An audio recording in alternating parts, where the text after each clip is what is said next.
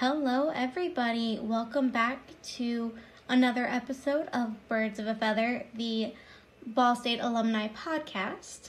This is your host, Caitlin Myers, and today we're going to be discussing with one of our special guests. Let me get into it. What have you been up to since graduation?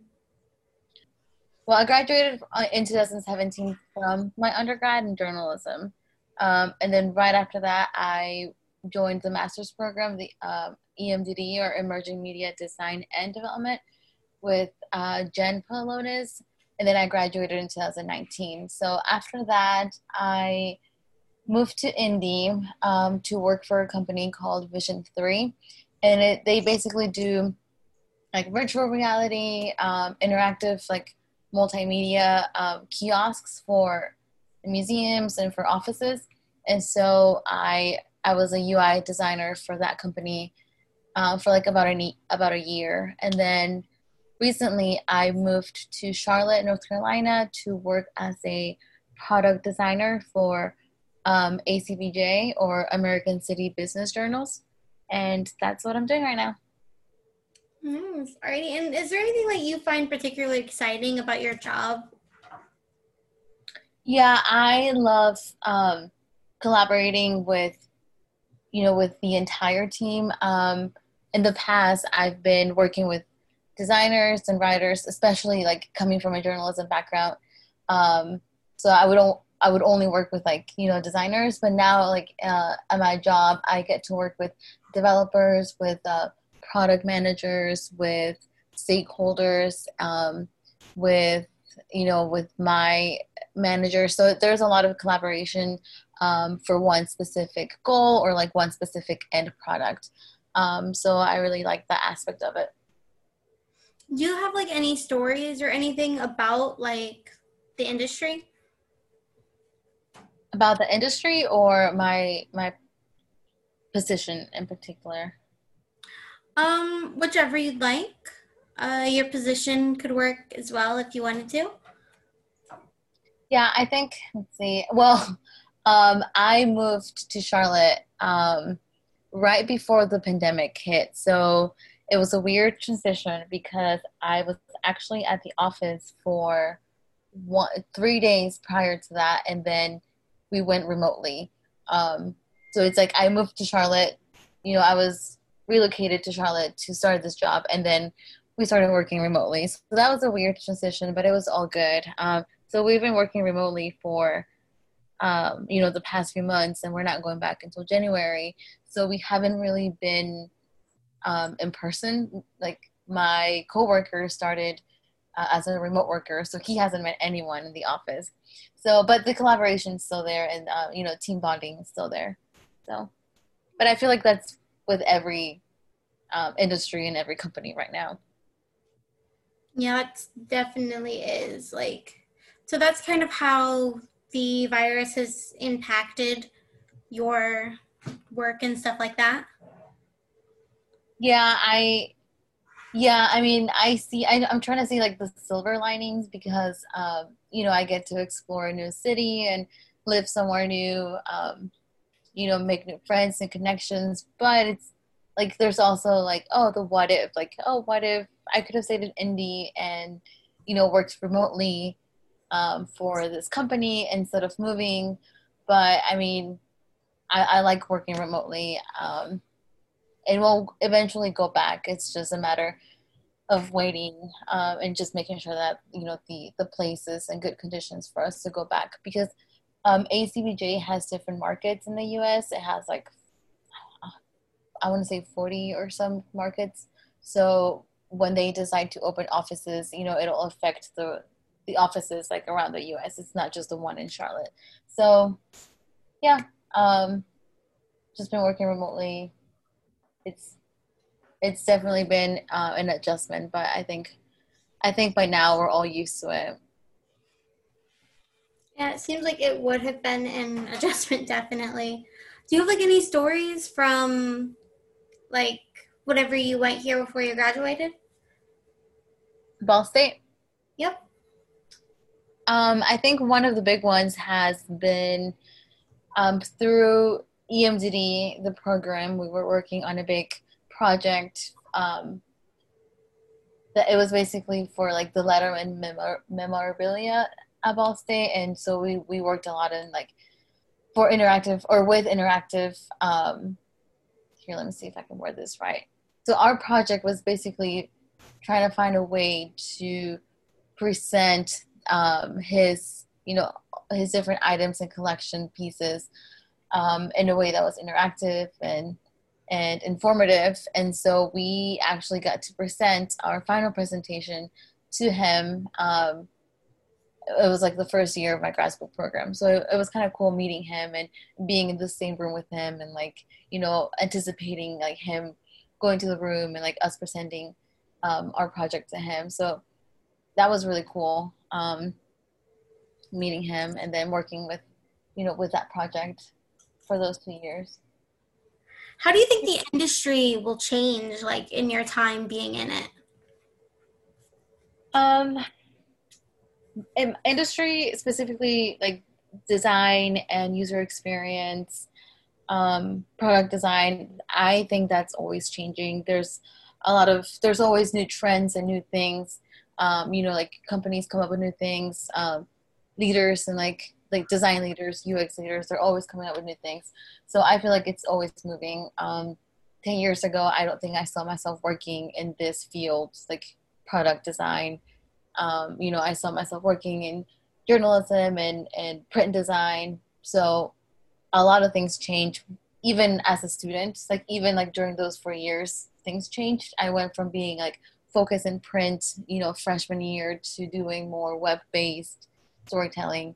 So I don't know. I, I feel like things are going to be hopefully simpler and and better for the user. Um, you know, speaking from like the design industry, I think there's yeah, it's going to change a lot. I don't know how, but it's definitely going to change. You know, designing specifically because right now I design for digital digital platforms. I can imagine like voice design being, you know, more advanced than it is now. Right. And do you like have any words of advice for like current students? Yeah, I would say uh, for current students, it's really important to keep learning even outside of the classroom. So whether that's, you know, interning um, somewhere, learning or reading new articles, I, I'm, I've always been like a huge advocate for, you know, learning to do things yourself, um, even if you're not getting taught like in the classroom. If you want to learn a specific skill, you know, go and look up videos, look up tutorials, read articles, um, you know, get a subscription to Medium. It's only five dollars a month. They might have like student deals, but it's just like there's so many knowledge out there that it's just sitting there. So, you know, just go and read all the new trends, all these uh, new things coming out, and keep learning, keep growing. Um, also, like, be open to possibilities. Like, I, you know, like, I didn't, like, I had a marketing internship, and I didn't really want to go into marketing, but that kind of made me more marketable in the way that now I can say, oh, I have some experience in this area. So just be open to anything, um, any op opportunity, even if it's not your, you know, desired feel or your dream job. And like, what is your dream job? My dream job is being a product designer, um, you know, working with product, working with U X design and research. And I don't know, maybe like in a bigger tech company, like being part of those design decisions that a lot of people, um, can be affected by or, or influenced by, you know. Yeah, and why did you choose the field that you're in? So I've always had an interest in design, um, and something that professors at Ball State, like they always talked about, you know, making design meaningful and purposeful, um, and not just like making things pretty or add it as a decoration or second thought. So I've always kind of had that in mind, like design is meant to be more than just um, decoration. So, um, you know, after getting experience in like web design um, and web-based digital storytelling, I I was really interested in like learning more about design and seeing how design can be applied to many other things outside of web. You know, you think of product design, um, it's not just applications and like, you know, websites. Um, so I thought that there would be more to it, and there was, and I found this whole side of user experience and research that I just generally um, like and, and love. I know the industry itself is going to keep changing and everything from everyone that I've talked to. How do you, how do you really think that it's gonna like evolve in during your time? I think, yeah, that's, that's a really good question. I think it evolves um, beyond technology. I think it's going to involve in being more or having more empathy for people, like being more inclusive, you know, designing with um, people of all backgrounds and and races and, and needs, you know, like designing for accessibility, making that a priority. Um, even in like the past years, I've noticed that accessibility, It, it also used to be like a second thought, but now it's like, it's more prominent. And I think that's just going to keep evolving. Um, um, let's see what else, being more inclusive and in, in, in a way that um, hopefully there's more diversity in leadership in the design industry in the future.